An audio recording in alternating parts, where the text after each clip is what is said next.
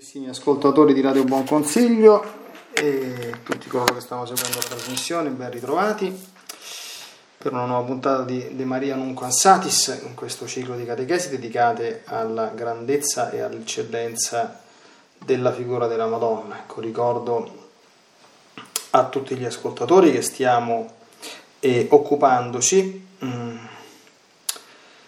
dei quattro dogmi mariani finora definiti dalla Chiesa Cattolica, mm, in particolare siamo giunti a meditare sul quarto, sul secondo dogma mariano, scusate, la maternità divina di Maria, che abbiamo visto nella sua eh, anzitutto mh, mm, principale conformazione, il contesto in cui si è definito questo dogma, eh, l'eresia che eh, gli ha dato diciamo, occasione prossima per la sua riflessione ecclesiale ed anche la risposta che poi la Chiesa sulle, sulla scia dell'illuminata dottrina di San Cirillo di Alessandria ha dato eh, ufficialmente durante il Concilio di Efeso, dove la maternità divina di Maria, abbiamo, visto, abbiamo letto la volta scorsa proprio i testi conciliari, è stata dogmaticamente definita. Abbiamo anche già visto le forti implicazioni eh, cristologiche che questo dogma ha. Quindi la retta comprensione del dogma della maternità divina eh, influisce, condiziona pesantemente sulla retta comprensione del dogma dell'incarnazione e a sua volta la retta comprensione del dogma dell'incarnazione influisce perdonate il linguaggio un pochino tecnico, però questi sono argomenti, eh, sono materie dogmatiche, influisce su quella che si chiama la soteriologia, cioè la dottrina della Chiesa circa la salvezza, perché abbiamo visto l'adagio antico, quod non est assuntum non è sanatum, ciò che non è stato assunto non è stato sanato, e quindi se non si trattasse di vera incarnazione del Figlio di Dio, ci sarebbero due conseguenze, come abbiamo visto nelle puntate precedenti. Primo, noi non saremmo stati veramente redenti e secondo, non si potrebbe essere certi della irreversibilità di questa scelta fatta dalla divinità. Una volta che il Verbo si è fatto carne e che ha iniziato questa seconda modalità di essere che si aggiunge a quella eterna, per la quale è Dio da Dio, luce da luce e Dio vero da Dio vero, la seconda ovviamente è quella umana, quella eterna e quella divina, da quel momento si può e si deve dire che la seconda persona della Santissima Trinità, pur non avendo subito alcun mutamento in se stesso, perché Dio non può mutare, quindi è rimasto integro quello che era, però ha anche un altro modo di essere, che è quello umano, che prima non aveva e che da quell'istante in poi per tutti i secoli dei secoli nella Santissima Trinità una delle tre persone divine ha un doppio modo di essere, divino e umano, e questo ce l'ha la seconda persona della Santissima Trinità, ovvero il Figlio di Dio.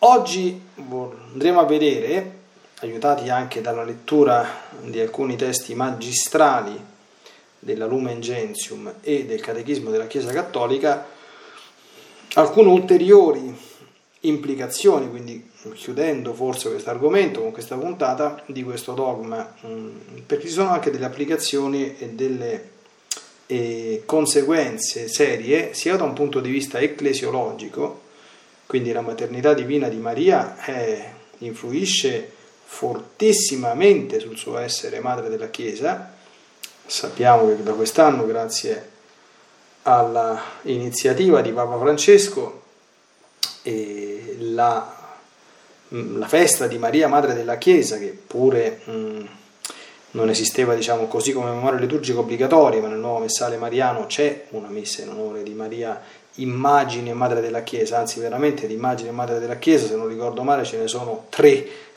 di messe nel messale mariano, però non c'era ancora, quindi era una messa diciamo così devozionale, come le, come le 46 messe contenute nel messale mariano, ma eh, non assurgente al rango di memoria obbligatoria. Voi sapete, quando una cosa nella Chiesa Cattolica è memoria obbligatoria, in tutta la Chiesa Cattolica la memoria obbligatoria deve essere celebrata, anche se un, anche un sacerdote celebrasse una messa, come dire, privata, tra virgolette, quindi senza concorso di popolo, se c'è una memoria obbligatoria è gravemente tenuto a celebrare quella messa in comunione con tutta quanta la Chiesa, non può fare di testa sua.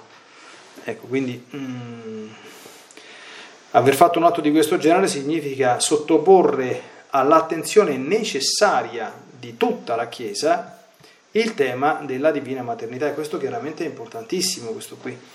Il tema de- della divina maternità, mm, come dire, o meglio, della, delle conseguenze ecclesiologiche della maternità divina di Maria.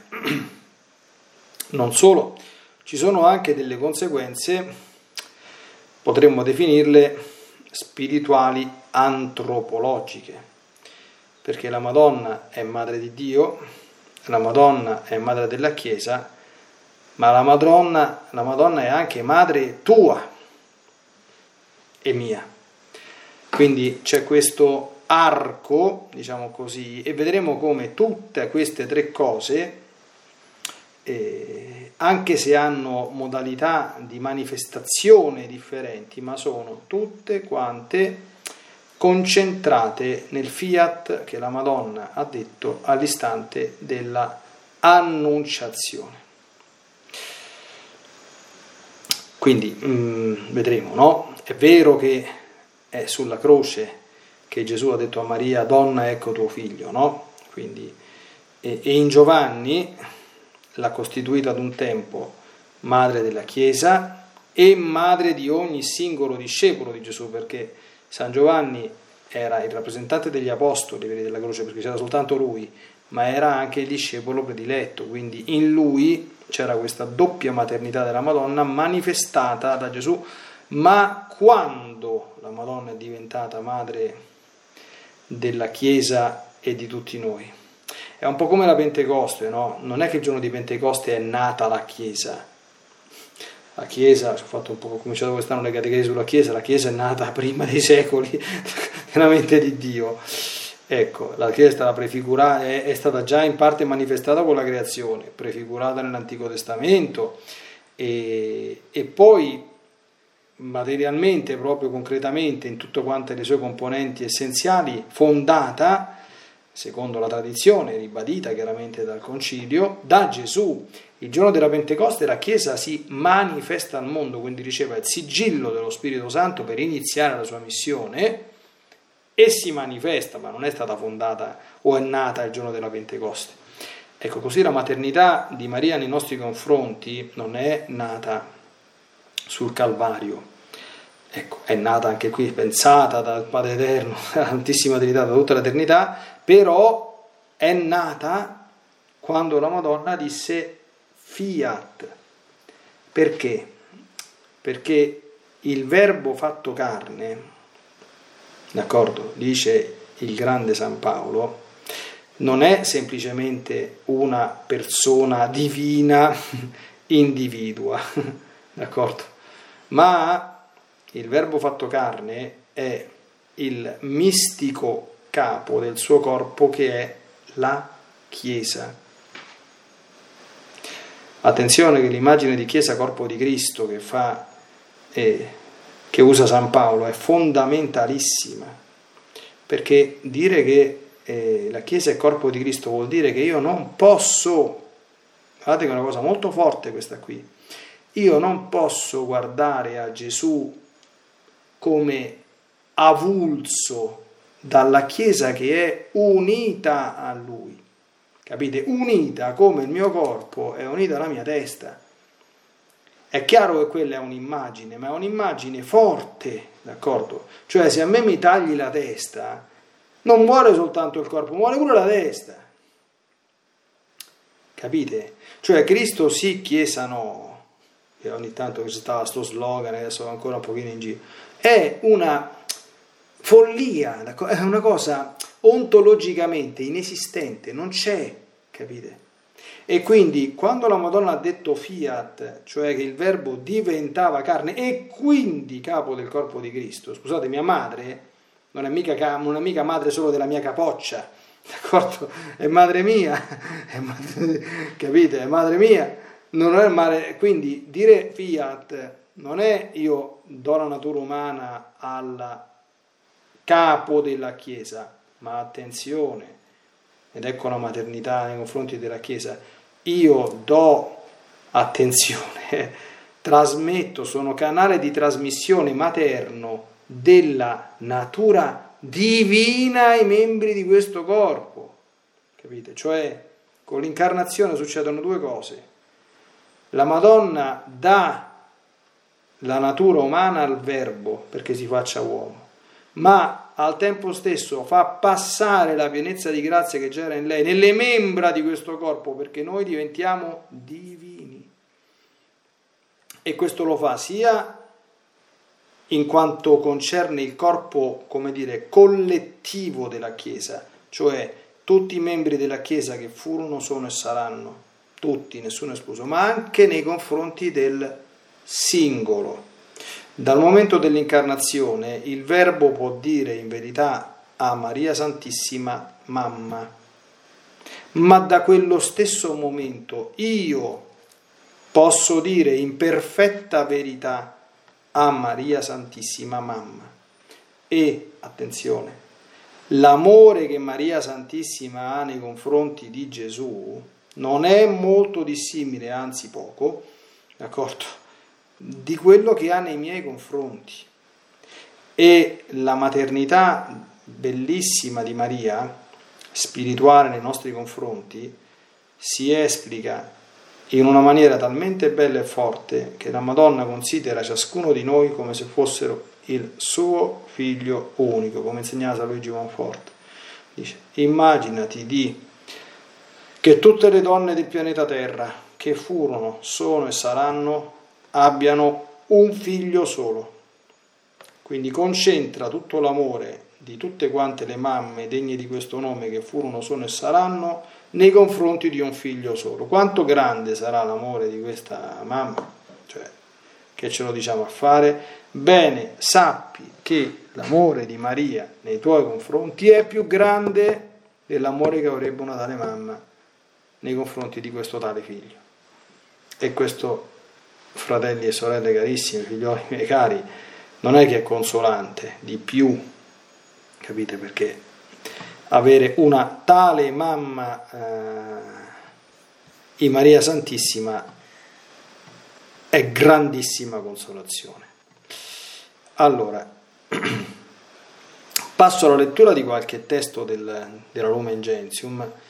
E, un momento però, volevo un attimo dire una cosa a proposito del, del corpo di Cristo. Attenzione che Gesù non si concepisce senza la Chiesa, e la Chiesa non si concepisce senza Gesù. Per cui noi capiamo che stare nella Chiesa, essere nella Chiesa, amare la Chiesa, vivere nella Chiesa, vuol dire ipso facto, ipso facto. Vivere Gesù, cioè se uno mi fa una carezza a me, mi fa una carezza sulla mano, mi fa caro, d'accordo? Non è che la carezza l'ha fatta alla mano, la carezza l'ha fatta a me, d'accordo? Se come è, d'accordo, questo c'è San Paolo, d'accordo, non c'è soltanto la Mystici Corporis di, di Pio XII con tutto il rispetto, o il paragrafo, mi ricordo del 6 o 7 della Lumen Gentium dove si parla della Chiesa Corpo di Cristo 8, adesso non, non mi ricordo, comunque nel primo capitolo viene affrontato subito chiesa, il tema della Chiesa Corpo di Cristo perché è fondante, è fondamentale, ma qui ci sta di mezzo San Paolo in persona, d'accordo con la lettera degli Efesini e Colossesi dove sviluppa alla grande questo, questo, questo tema, no? Quindi non essere devoti della Chiesa, toccare la Chiesa, infangare la Chiesa, parlare male della Chiesa, criticare la Chiesa, è atto che colpisce direttamente nostro Signore Gesù Cristo. Ecco, nostro Signore Gesù Cristo. Capite? Non, cioè, e se la Chiesa stesse vivendo un momento difficile, dove certamente, come dire, nostro Signore non ha molte motivazioni per essere molto entusiasta dello stato di alcuni, tanti membri della Chiesa, uomini di Chiesa, non ci interessa. Quella non cessa di essere la sua Chiesa, il suo corpo Per cui dare una coltellata al suo mistico corpo è dare una coltellata a lui. Capito? Quando Gesù manda gli apostoli, e nei dodici sappiamo che la Chiesa è in nuce concentrata, no? come, come, come, se fosse eh, un, un, un, concepimento, no? un, un, feto, d'accordo? Noi, abbiamo, noi, noi, viviamo nella Chiesa apostolica, siamo raccordati ai dodici apostoli attraverso cosa? Attraverso la successione ininterrotta nell'episcopato dei vescovi. Capite?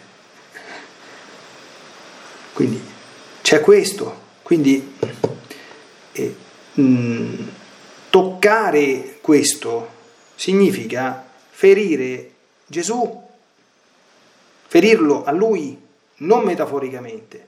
Quando Gesù diceva manda i dodici, non ha detto chi accoglie voi è come se accogliesse me.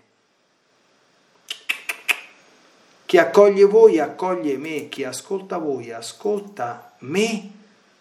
Attenzione, questo lo ha detto da un punto di vista oggettivo, non soggettivo, perché nell'invio dei dodici, non dimentichiamolo, qui bisogna sempre far funzionare bene il cervello quando si fanno le meditazioni e le riflessioni teologiche. Tra i dodici ha inviato pure Giuda.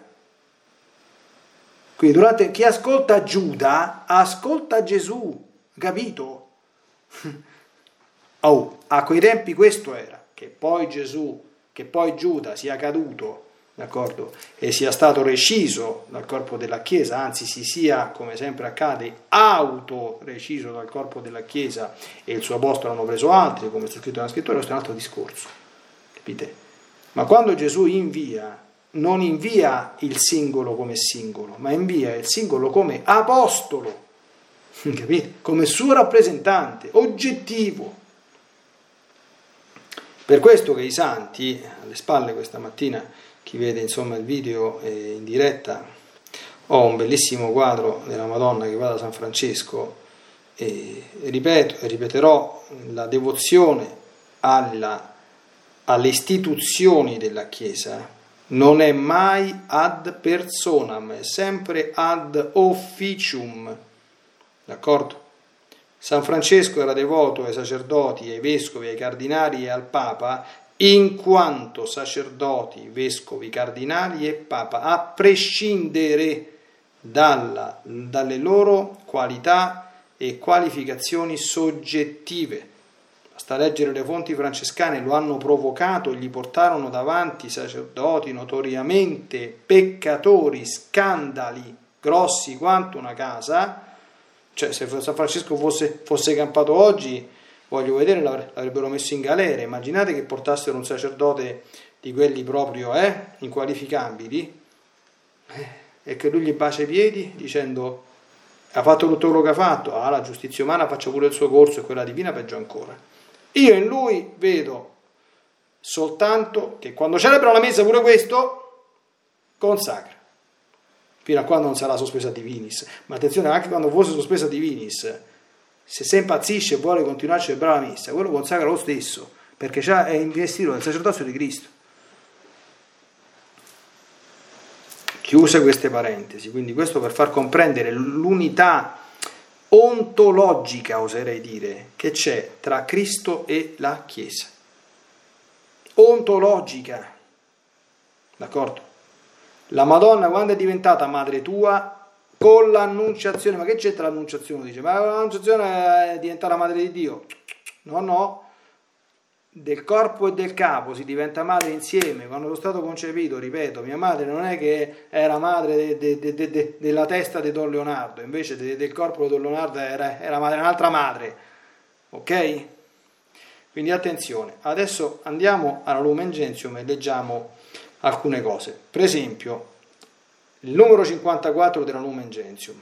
Il Santo Sinodo, qui cito, eh, virgolettato, mentre espone la dottrina sulla Chiesa, nella quale il Divino Redentore opera la salvezza, attenzione, espone la dottrina sulla Chiesa nella quale il Divino Redentore opera la salvezza.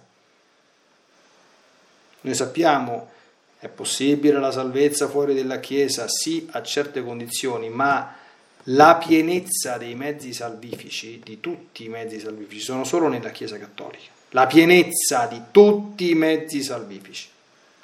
Quindi il Santo Sinodo, mentre espone la dottrina sulla Chiesa nella quale il Divino Redentore opera la salvezza, intende illustrare attentamente sia la funzione della Beata Vergine Maria nel mistero del Verbo incarnato e del corpo mistico, sia i doveri degli uomini redenti verso la Theotokos. Vedete il titolo che, che gli attribuisce subito, Dei para, tra parentesi quadri madre di Cristo e madre degli uomini. Attenzione, Teotokos, madre di Cristo e madre degli uomini. Non sono disgiungibili le due realtà.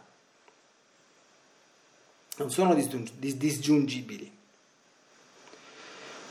Poi, nel numero 55, bellissimo, pone il Concilio La Maternità Divina, che è il primo titolo che approfondisce alla grande, giustamente, in parallelismo tipologico con Eva.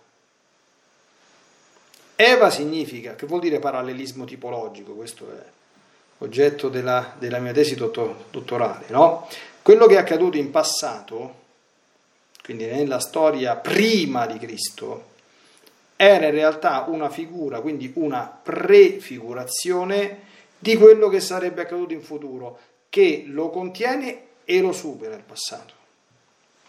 Allora, Eva era la madre di tutti quanti i viventi, sì, ma dice una celebre omelia di un santo padre in una delle, medie, delle letture che si fanno in Santa Maria in sabato, dice dovremmo piuttosto chiamarla la madre di tutti i morenti, se non ricordo male da San Giovanni Crisostomo a dire queste cose qui, perché è stata lei a instillare il veleno mortale per tutti.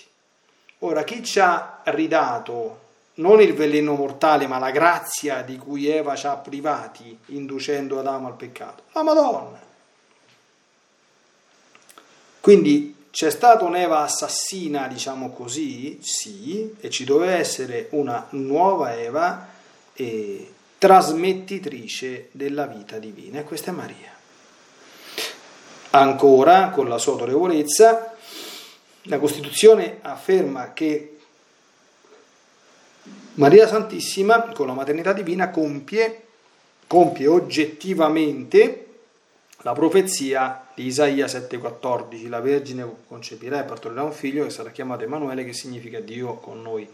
Questa è un'affermazione forte perché voi sapete che l'interpretazione oggettiva della Sacra Scrittura non è affare privato. San Pietro scrive chiaramente nelle sue lettere, sappiate anzitutto questo, nessuna scrittura profetica va soggetta a privata spiegazione perché non da altro che da Spirito Santo furono mossi coloro che scrissero le profezie.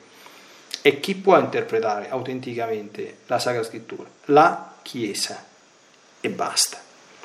Noi non possiamo fare interpretazioni, noi possiamo leggere, non possiamo, la Chiesa desidera che sia letta la Sacra Scrittura, auspica che sia letta, auspica che sia conosciuta, auspica che sia meditata, ma la lettura spirituale personale, non ti inventi l'esegete, il teologo di turno e ti pensi di andare a fare definizioni o, o, o cose o, in base alla Sacra Scrittura.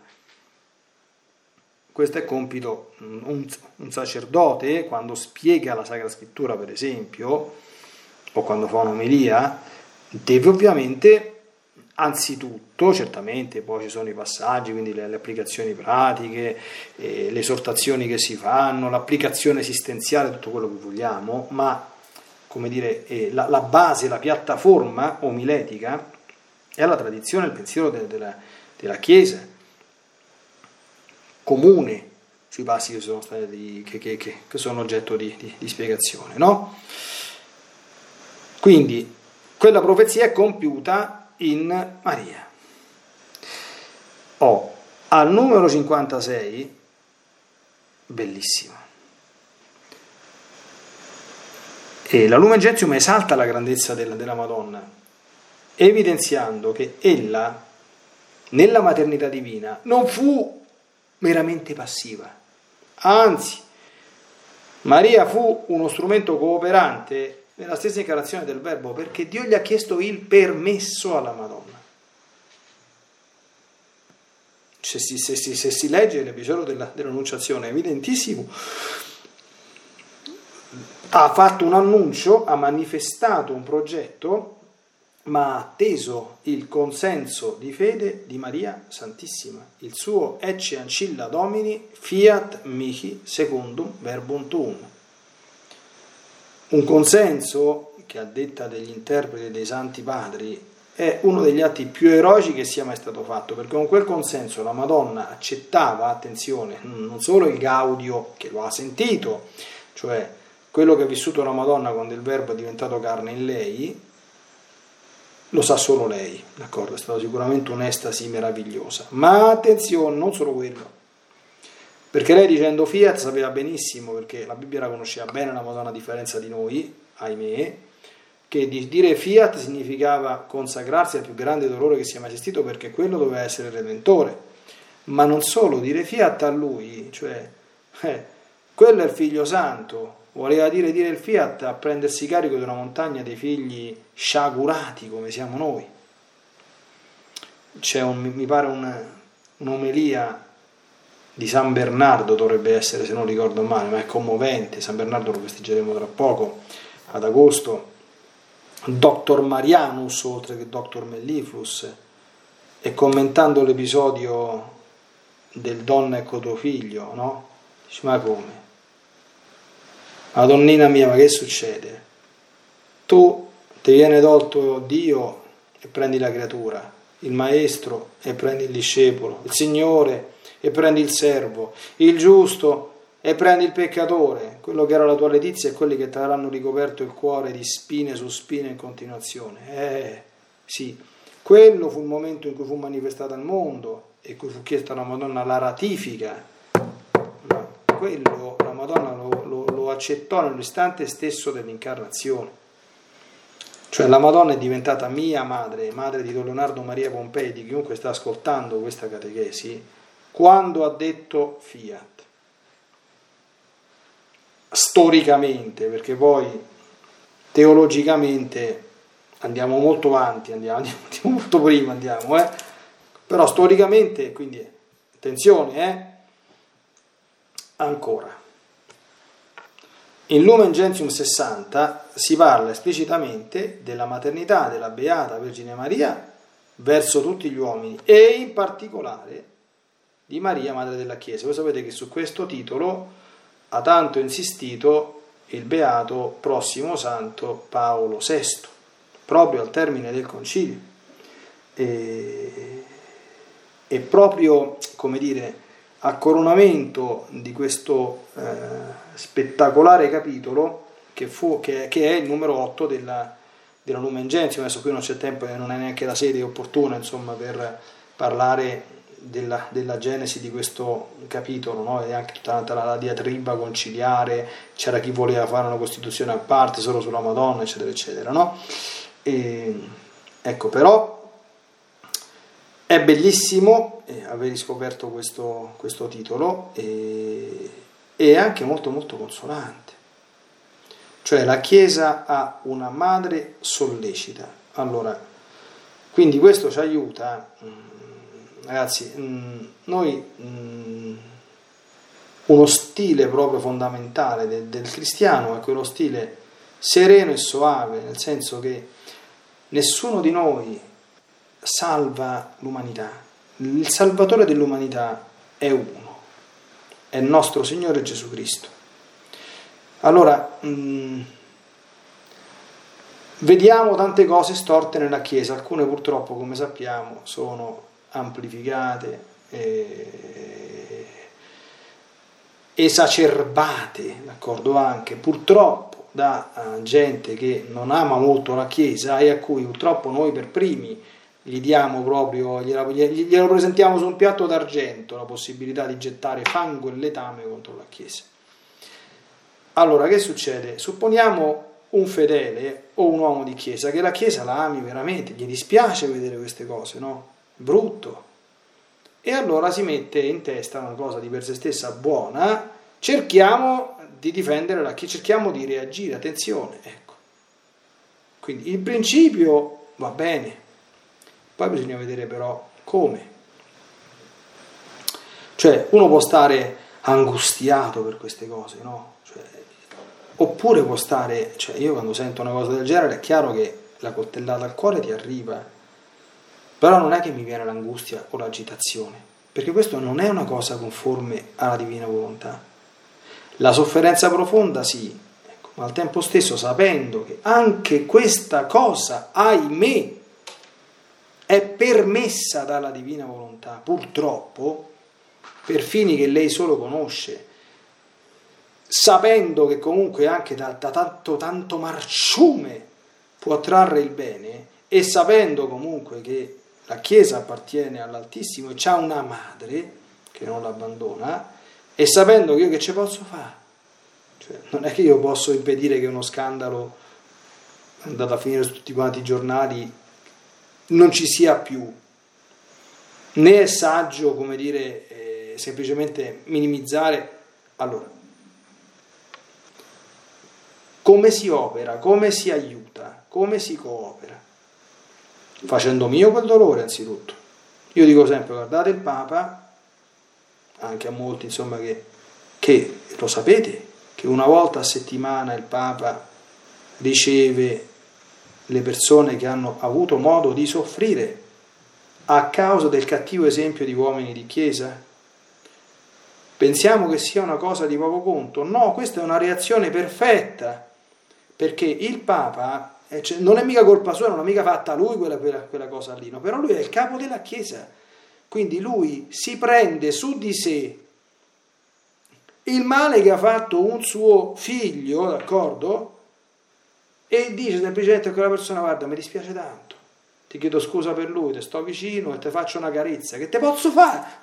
non posso mica ammazzare, cioè, ma anche se l'ammazzassi, ormai questa cosa è stata, è stata fatta,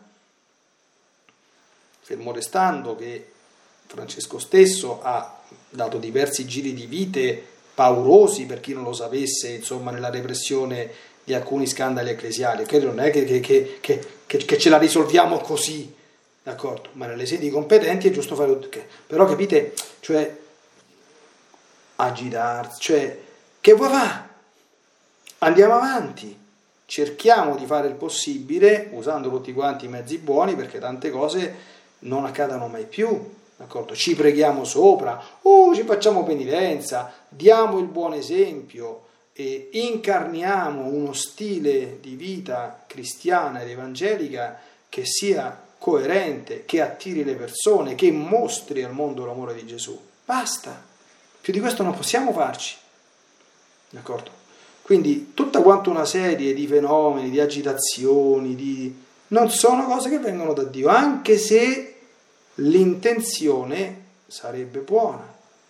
Cioè, io sono preoccupato per la Chiesa, ma noi non dobbiamo preoccuparci, come diceva Gesù a Santa Marta, noi dobbiamo occuparci. Perché San Pietro diceva che le preoccupazioni vanno tutte quante gettate in Gesù, gettando in Lui ogni vostra preoccupazione perché Egli ha cura di voi, non è che dorme. Allora io mi occupo delle cose, io sono prete, come amo la Chiesa, occupandomi dei miei parrocchiani, occupandomi della predicazione, eh, avvicinando le persone lontane, incarnando uno stile pastorale che possibilmente... Eh, mi, mi, mi renda simile, questo mi metterei sottoterra, insomma Gesù buon pastore che dà la vita per le pecorelle, cercando di non metterci il carro che coda da 90, non essendo io occasione di eh, chiacchiere, di scandali, cioè che posso, che, che, dopo questo che vogliamo fare? Pregando tanto, certamente, queste poi sono cose che attengono alla, alla, alla, alla sfera personale, no? Basta, basta. Basta. Oggi è questo, domani se il nostro Signore mi chiederà altro, mi metterà in altre situazioni, ci occuperemo di altro, insomma, no? Basta. Ecco. Quindi la maternità della Beata Vergine Maria è tutti gli uomini. La Chiesa ha una madre, d'accordo? Ci pensa la Madonna, ci pensa la mamma. Ecco. Cioè, ci sono perché le, le, cose che sono più grandi di noi, che ce lo possiamo fare? Ci pensa la Madonna. Ma come usciamo fuori da questo, da, da questo vicolo, vicolo cieco? Ci pensa la Madonna, d'accordo? Ci penserà, ci deve pensare, non ci posso pensare io, insomma, non, non vedo, non, non, lo so come si esce fuori dal vicolo cieco, io.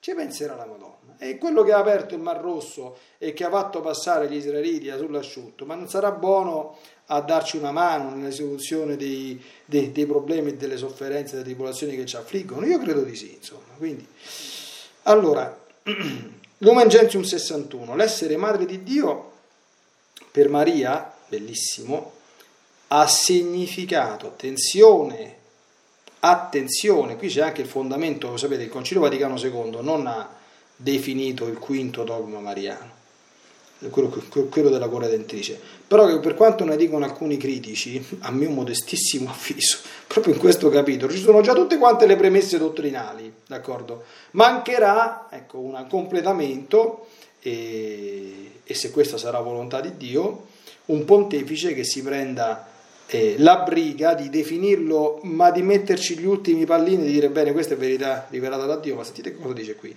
L'essere madre di Dio ha significato l'essere associata, attenzione, nel modo più singolare e particolare e più di ogni altra creatura all'opera della redenzione. È bellissima questa espressione. Quindi associata, Gesù l'ha unita a sé quando? All'incarnazione, nel momento stesso in cui la costituita madre di Dio. D'accordo?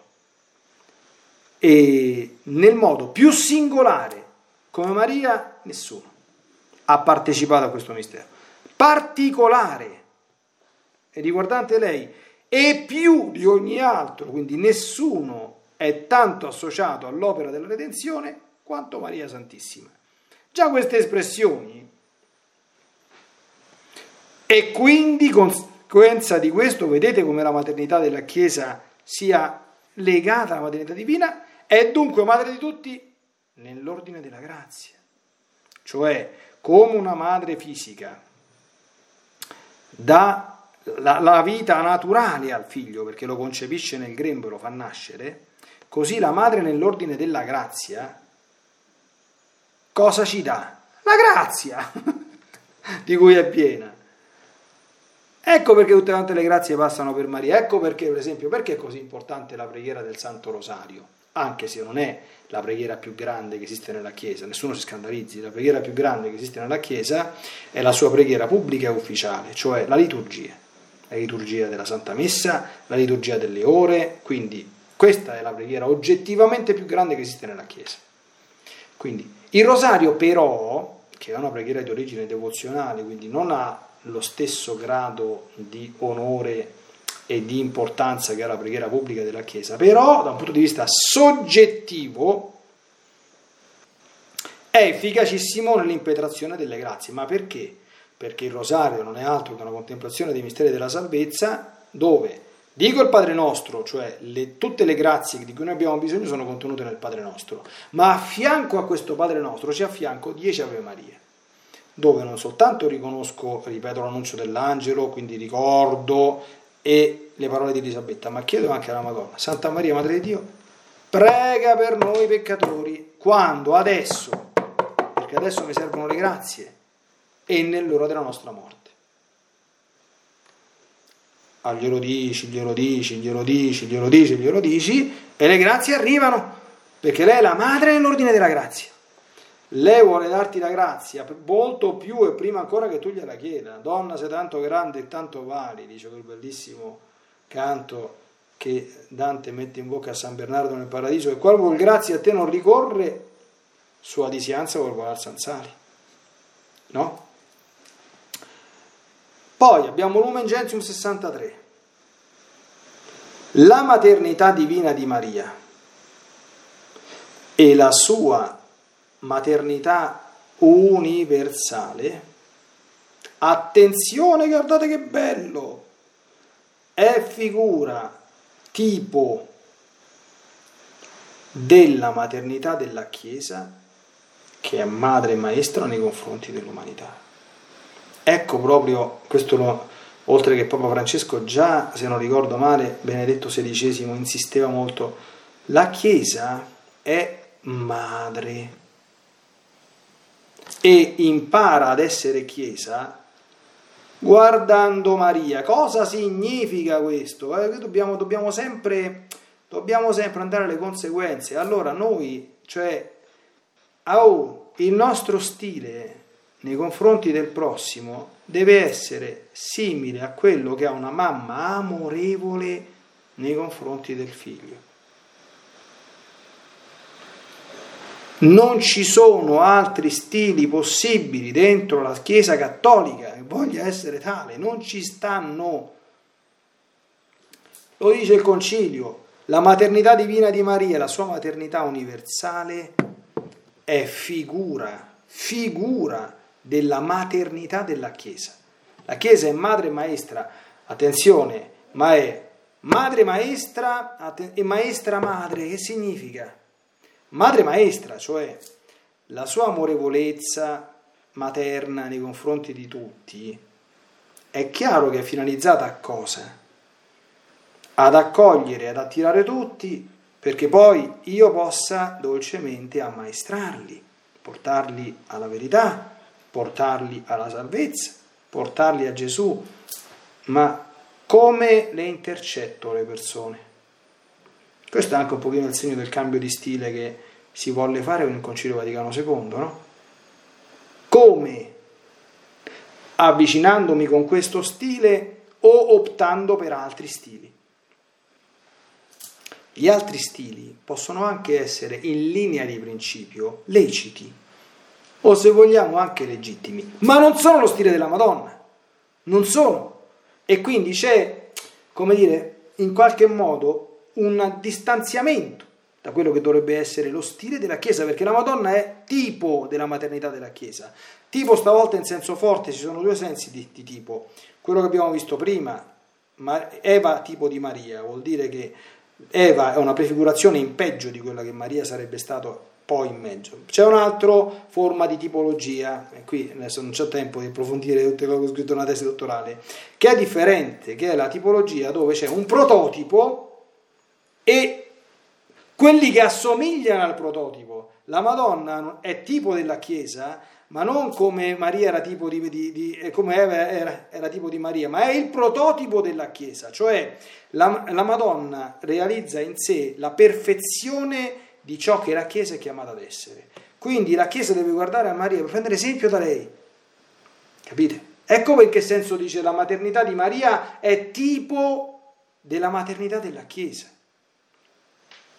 Mutatis mutandis. Allora, avrebbe la Madonna questo stile nel trattare con questa persona? Avrebbe la Madonna questo stile nell'annunciare questa verità? Avrebbe la Madonna questo stile nell'annunciare questa verità morale?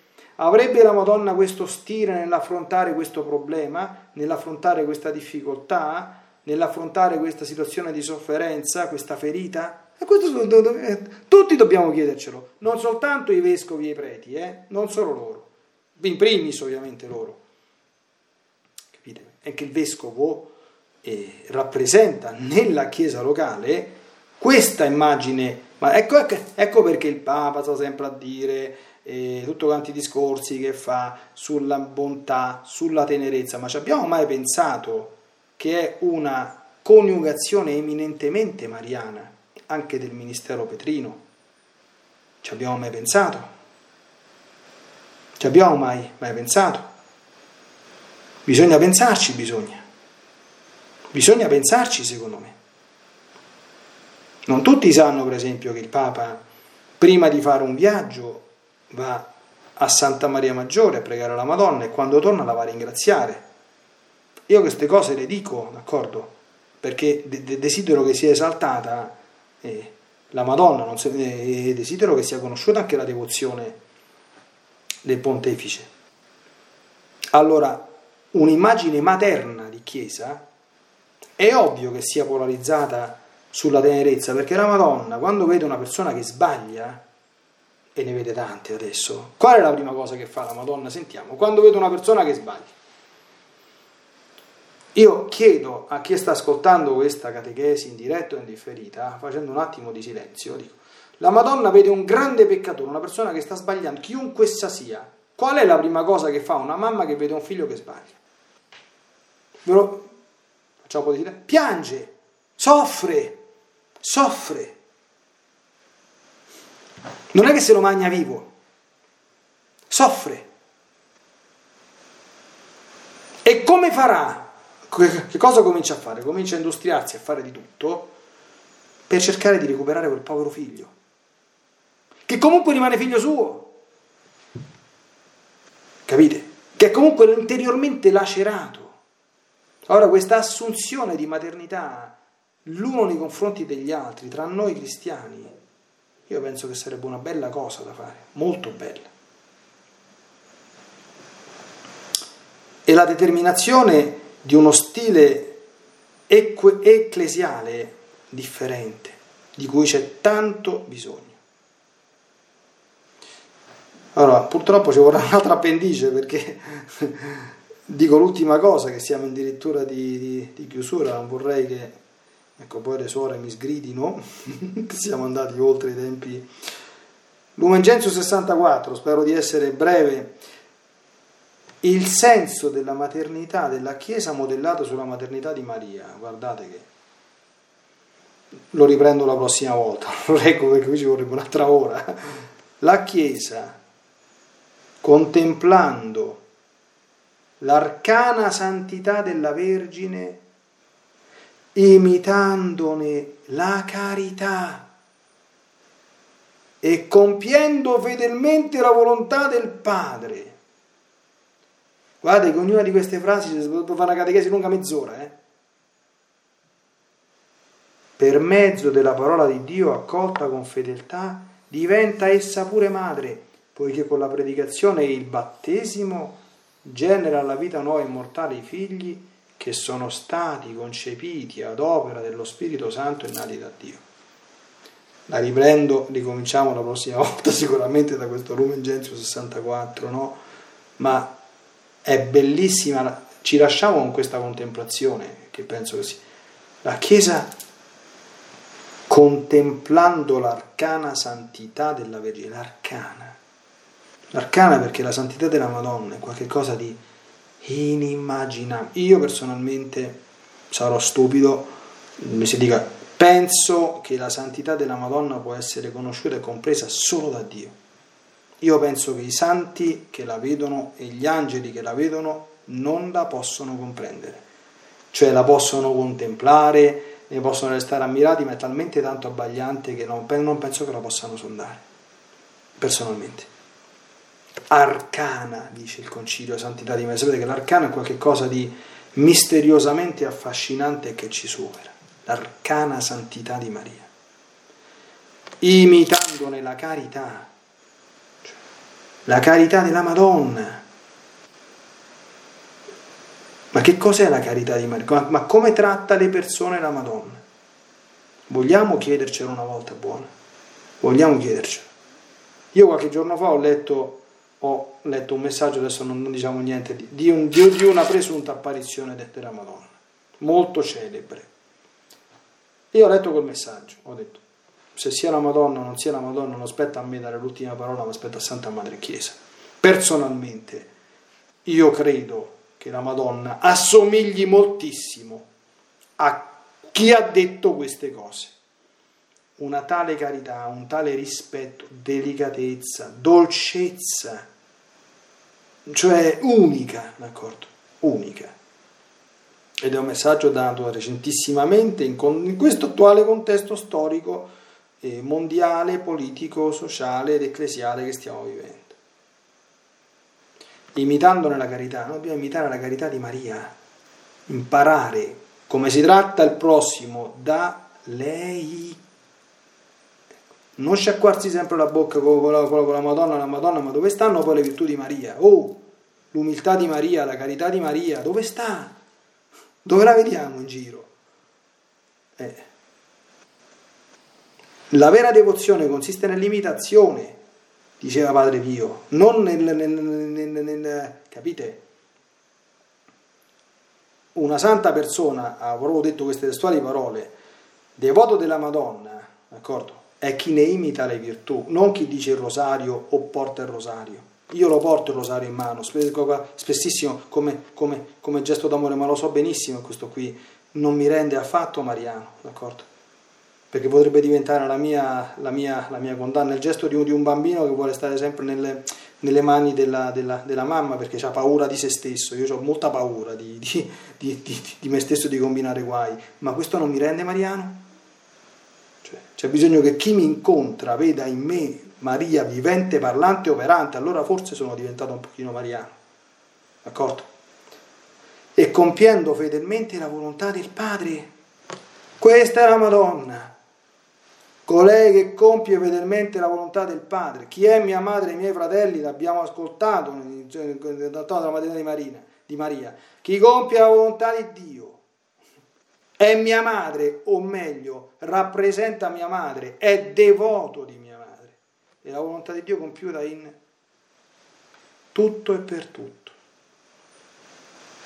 E con la massima perfezione possibile.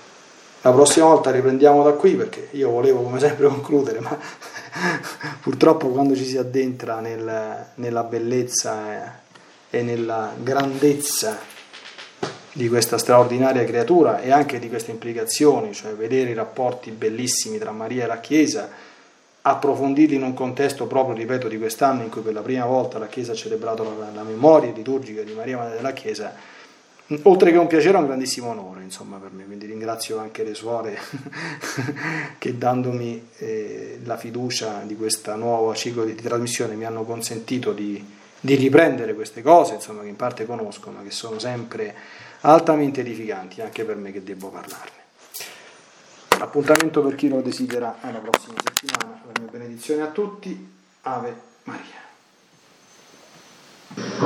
Judy was boring. Hello. Then Judy discovered ChumbaCasino.com. It's my little escape. Now Judy's the life of the party. Oh, baby, Mama's bringing home the bacon. Whoa, take it easy, Judy. The Chumba life is for everybody. So go to ChumbaCasino.com and play over 100 casino style games. Join today and play for free for your chance to redeem some serious prizes.